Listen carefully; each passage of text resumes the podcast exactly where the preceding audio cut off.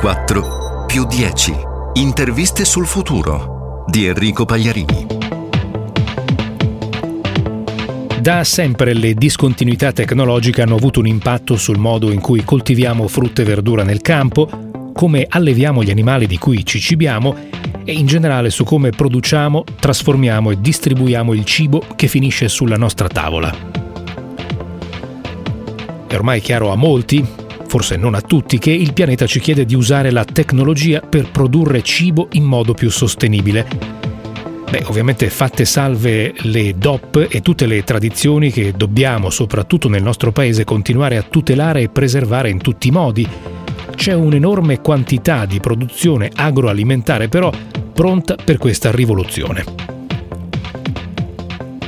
A 2024, il programma che da 20 anni Radio 24 vi propone ogni settimana, l'obiettivo è comprendere la tecnologia di oggi, come l'innovazione sta cambiando la nostra vita e il nostro lavoro, con ovviamente un orizzonte di sviluppo di qualche anno. In questa serie di podcast spostiamo avanti l'orizzonte e con l'aiuto dei nostri ospiti cerchiamo di immaginarci il mondo fra 14 anni 2024 più 10. La voce che incontriamo oggi è quella di Sara Roversi,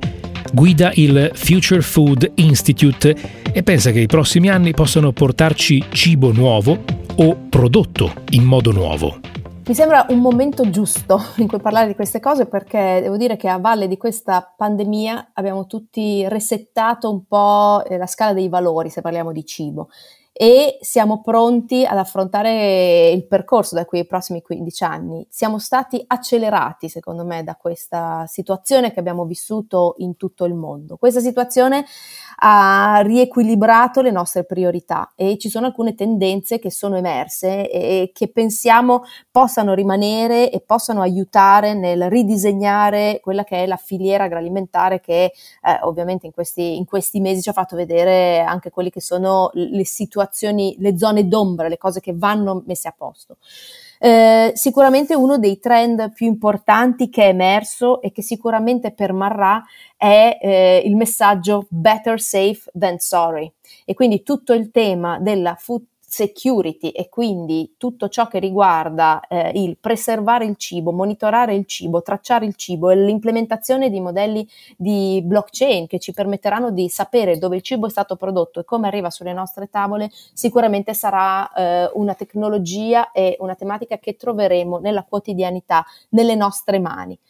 Seconda, eh, il secondo elemento per me fondamentale è il tema delle piattaforme. In questi mesi ci siamo resi conto come eh, la food chain sia in realtà estremamente eh, disconnessa, nel senso che eh, abbiamo un, una situazione globale eh, molto complessa da gestire, il mondo delle food commodity in questi mesi è stato messo eh, sicuramente sotto stress, ma ci siamo anche resi conto di come il sistema eh, dell'agricoltura del nostro territorio, e questa è una cosa che abbiamo riscontrato in tutti i paesi, sia, sia stata messa a grande rischio. Perché? Perché ovviamente mancano le piattaforme. Gli agricoltori, i piccoli agricoltori che magari hanno come canale di vendita il mondo dell'oreca, hanno come canale di vendita i mercati cittadini, sono stati tagliati fuori. E in questo, in due mesi, sono nate tantissime piattaforme. In Italia, all'estero, all'estero che connettono l'agricoltura con il consumatore. Queste piattaforme rimarranno e incrementeranno quindi questo è un altro fenomeno che sicuramente da qui ai prossimi 15 anni vedremo e sarà normale eh, nelle nostre vite. In ultimo, tema smart farming prossimi 15 anni eh, affronteremo un tema secondo me estremamente caldo che è il tema eh, della desertificazione e dell'allarme idrico. Allarme idrico di cui non si parla tanto, ma adesso sicuramente nel, nel mese di giugno verrà celebrato perché proprio ci sarà la giornata mondiale eh, per eh, sensibilizzare al tema della desertificazione, dell'emergenza idrica. E l'agricoltura che consuma il 70% dell'acqua disponibile al mondo dovrà sicuramente implementare tecnologie per far sì che venga efficientato il processo produttivo. Quindi smart farming e tecnologie in agricoltura per rendere le produzioni molto più performanti.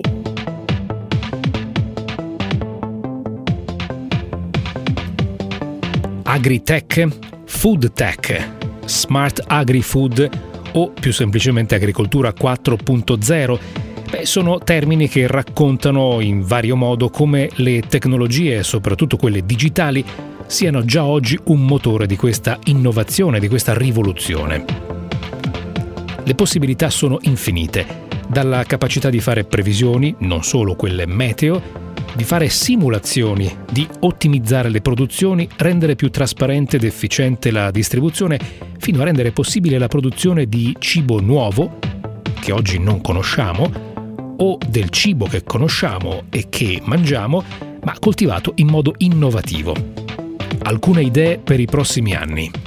Ma sicuramente tutto quello che riguarda l'irrigazione, le previsioni eh, di, appunto di, ehm, che, che, possono aiutare l'agricoltore a capire quando irrigare, come irrigare e, e quanto, e, e, tutto ciò che riguarda anche il fatto del coltivare in ogni contesto e quindi sia in ambito agricolo che in ambito urbano. In ambito agricolo eh, tante saranno secondo me le tecnologie che ci aiuteranno a rendere eh, l'agricoltura diciamo più sostenibile e quindi magari adottando meno chimica e più tecnologia. Dall'altra parte invece se pensiamo all'agricoltura in ambito urbano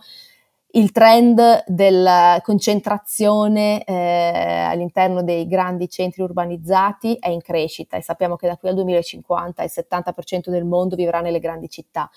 e con questo trend in crescita sicuramente non possiamo immaginarci che le città vengano totalmente disconnesse dalla produzione di cibo e quindi anche tutto ciò che riguarda il vertical farming, la trasformazione di magari eh, capannoni obsoleti in centri di produzione, se non altro di insalata e eh, greens, eh, diciamo, che si possono coltivare anche con queste tecnologie, lo vedo in grande, in grande crescita. E in queste settimane ci siamo resi conto che in città come New York o come alcune città della Cina, dove questi impianti sono già funzionanti, eh, a questi impianti ovviamente hanno fatto fronte all'emergenza e si sono resi tutti conto di quanto possano essere degli strumenti efficienti. Quando fai riferimento a vertical farming, fai riferimento sostanzialmente a serre con eh,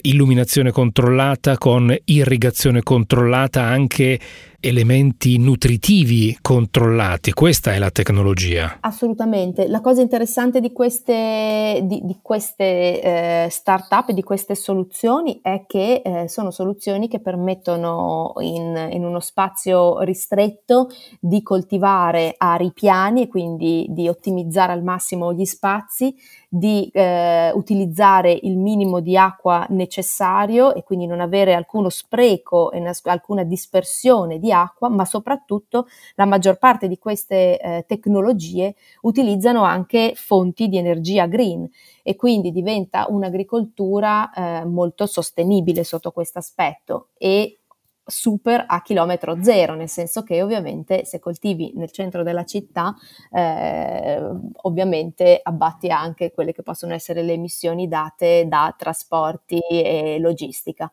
continuando a parlare di questa che sicuramente sarà una rivoluzione sempre più visibile per i prossimi anni, possiamo pensare che possa essere destinata ad un pubblico vasto quando parliamo di agricoltura, di allevamenti, parliamo di eh, un potenziale eh, di clienti di miliardi in tutto il mondo. Eh, sappiamo però che queste tecnologie al momento sono ancora forse destinate ad un pubblico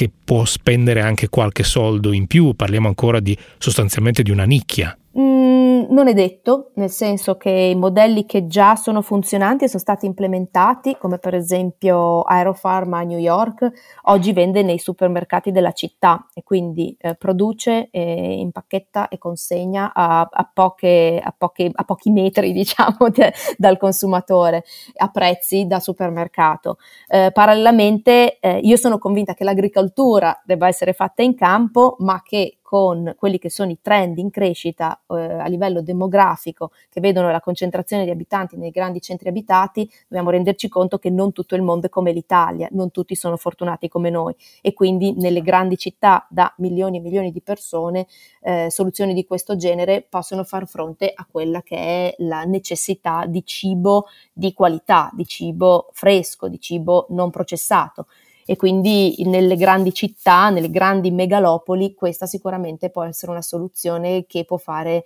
anche grandi numeri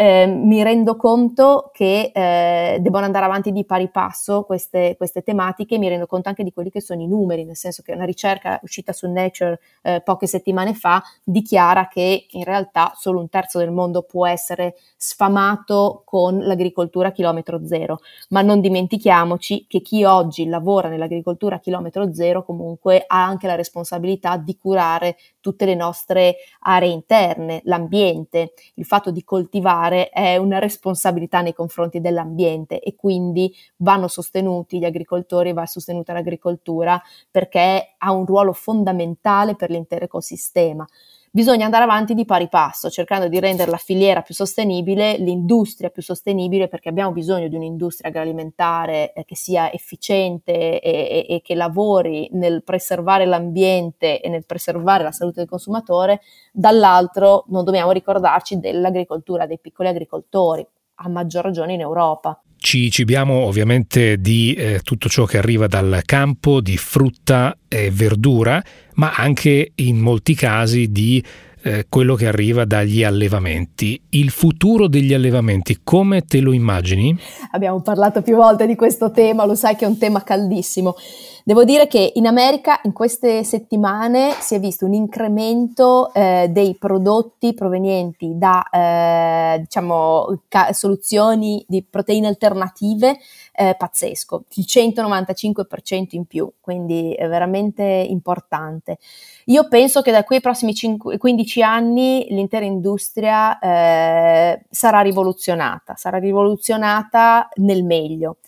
vedo che tutto quello che è il mondo delle proteine, eh, proteine alternative sarà in grande crescita, ma vedo questo fenomeno come un fenomeno di transizione. Penso che da qui ai prossimi 15 anni saranno in crescita, ma che questo ci condurrà da qui ai prossimi 50 anni a cambiare profondamente il nostro modo di alimentarci, quindi dando più spazio a tutte le infinite biodiversità disponibili e, e quindi eh, variando molto di più la nostra dieta. Dall'altra parte la, la, grande impresa, in particolar modo tutto quello che è l'industria zootecnica, anche con quelle che sono le, le linee guida, le direttive date dall'Europa con la strategia Farm to Fork e comunque che stanno emergendo da queste ultime tendenze, si, si rivoluzionerà. Ci sono tante innovazioni che stanno puntando ovviamente al welfare animale e alla sostenibilità anche di quella filiera lì. Cambieranno i nostri, i nostri consumi, si tenderà a mangiare un pochino meno carne ma migliore e ovviamente questo cambierà anche il modo in cui, in cui, produciamo. E questo sarà una scelta obbligata da un lato per motivi ambientali dall'altro perché ovviamente anche le linee guida a lungo termine parlo dell'Europa ma eh, sicuramente l'Europa sarà un esempio che, che verrà seguito da altri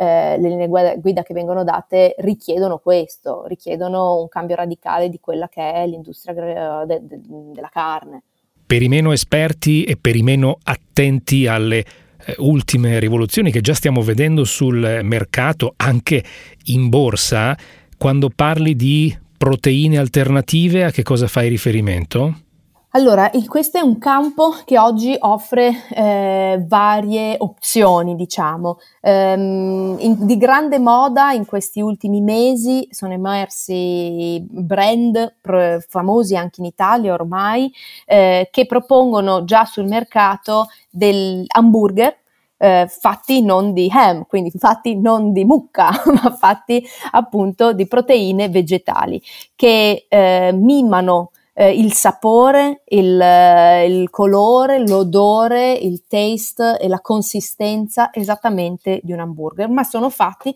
con proteine a base di piselli piuttosto che fibra di cocco, piuttosto che eh, rapa rossa e altri ingredienti, eh, diciamo, a base vegetale. Presto però arriveranno sul mercato anche altri tipi di proteine che invece vengono prodotte eh, con un processo totalmente diverso, quindi con il prelievo di cellule staminali dell'animale e la, la replica e la riproduzione delle cellule stesse. Quindi viene fatto in laboratorio e viene creata esattamente la stessa eh, fibra e la stessa cellula eh, originaria della mucca. Eh, queste, questi fenomeni cambieranno sicuramente quello che è il mercato e sono delle, dei prodotti in grandissima crescita. Non penso che da qui ai prossimi 50 anni questo sia veramente quello che mangeremo. Quindi tu mi hai dato la grande sfida di pensare ai prossimi 15 e dai prossimi 15 sicuramente anche i, i report che, che vediamo eh, ci dicono che saranno in grande crescita, ma se penso da qui ai prossimi 50, penso che questi saranno semplicemente degli strumenti di transizione. La voce che avete ascoltato è quella di Sara Roversi. Io sono Enrico Pagliarini, la parte tecnica è affidata ad Andrea Roccabella. Potete scrivermi a 2024 at radio24.it. Grazie per averci ascoltato, appuntamento alla prossima puntata di 2024 più 10.